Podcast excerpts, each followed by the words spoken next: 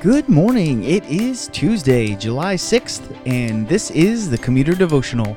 My name is Chuck, and I'm so glad that you have decided to join us today as we seek to engage our God in scripture and prayer before the busyness of our day begins. My friends, we are in the book of James. We started last week and we have been looking verse by verse through this epistle in the New Testament. It's the only words that we have from James, the brother of Jesus, and we're looking at him closely reading them each day, meditating on it, because we need it. This book is so practical. It's written for new Christians. And even though some of us may be new, many of us have been Christians our whole lives and still turn to James to find wisdom and practical truths for our day to day Christians' lives. God thought it was important to include this epistle in his canon of Scripture. So let's look at it today and meditate on it together. I'll read our passage for us today. I'll pray, and then we will dive right into it.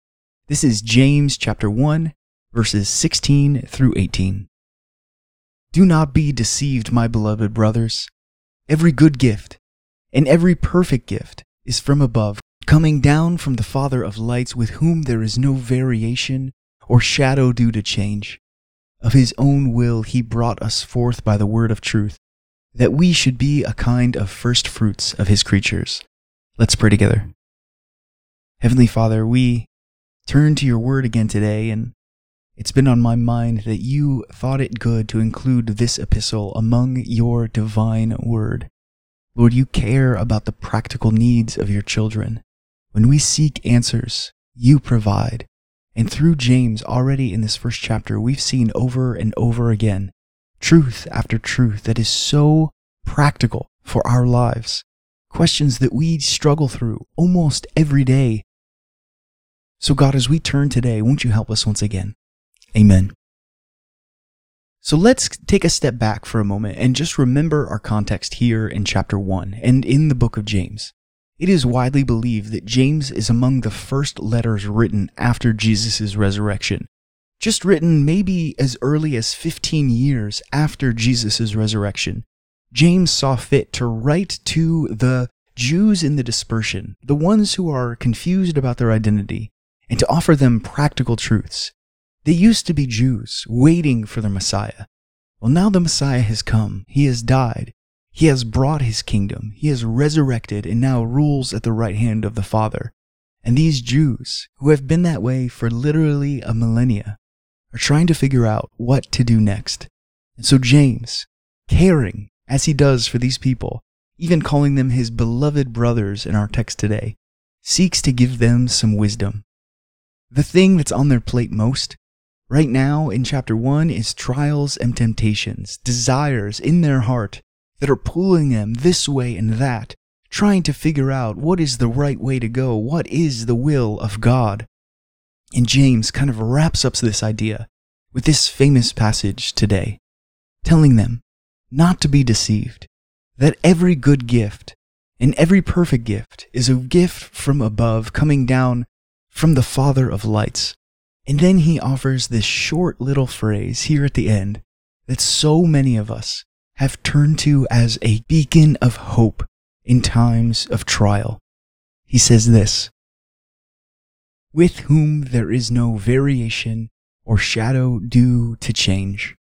My friends, how many times on this podcast, how many times have we prayed and praised God for being a God who does not change.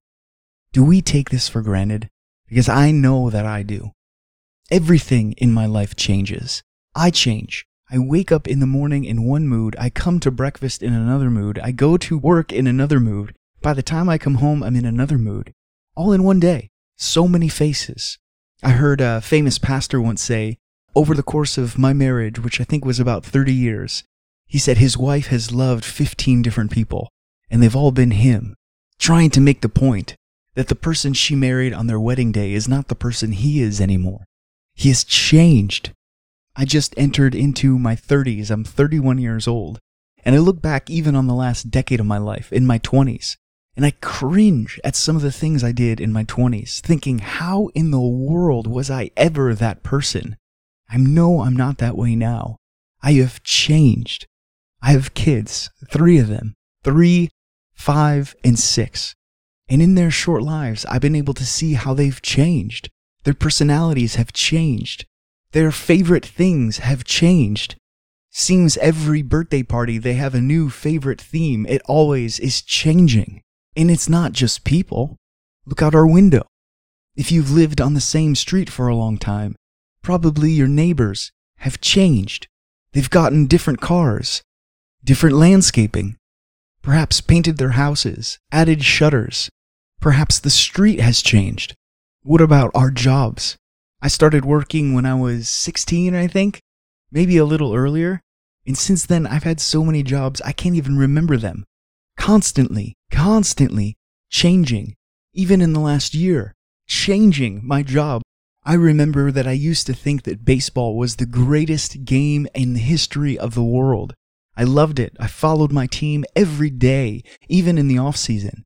And here I am now, and I couldn't even name you five players on my favorite team.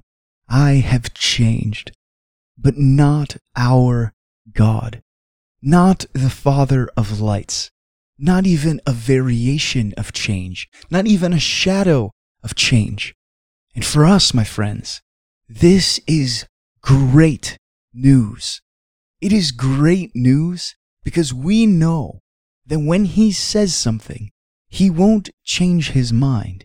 He won't feel differently at another point. The word that we have, even though it was written 2,000 years ago, has never changed. God feels the same way then that he does now, and he will feel that way for generations and generations of our own children. In 10 generations, when our great great great great great grandchildren are seeking after the Father of lights, what will they find? They'll find the same one that we worship today, that we meditate on today. This is great news. As creatures that are so used to change, so used to no foundation, just hoping that things hold together and we can kind of make our way. This is the bedrock of God's character. He is unchanging in His holiness, unchanging in His love, unchanging in His happiness, unchanging in His power, unchanging in His patience, unchanging in his grace, unchanging in his mercy towards you, unchanging in his wisdom, unchanging in his knowledge, unchanging in his perfection, unchanging in his truth, unchanging in his justice, and unchanging in his will.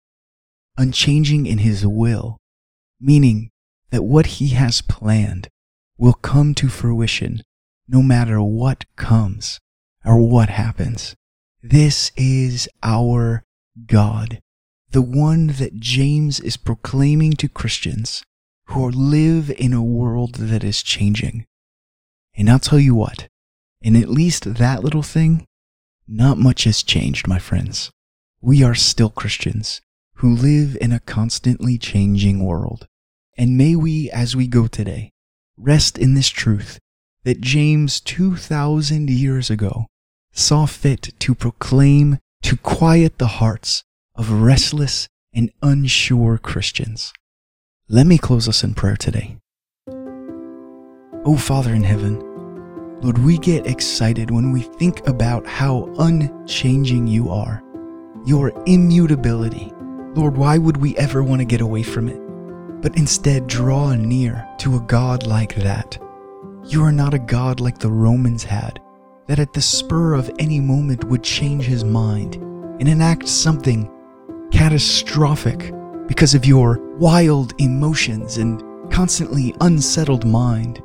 You are not a God like others worship, that look to us to make up your mind for you, to see if we do good or bad, so that you will decide who will be worthy of heaven. You are a God who made that settled long ago before the world was ever made, you made the book of life with the name of everyone who would be a part of your kingdom someday.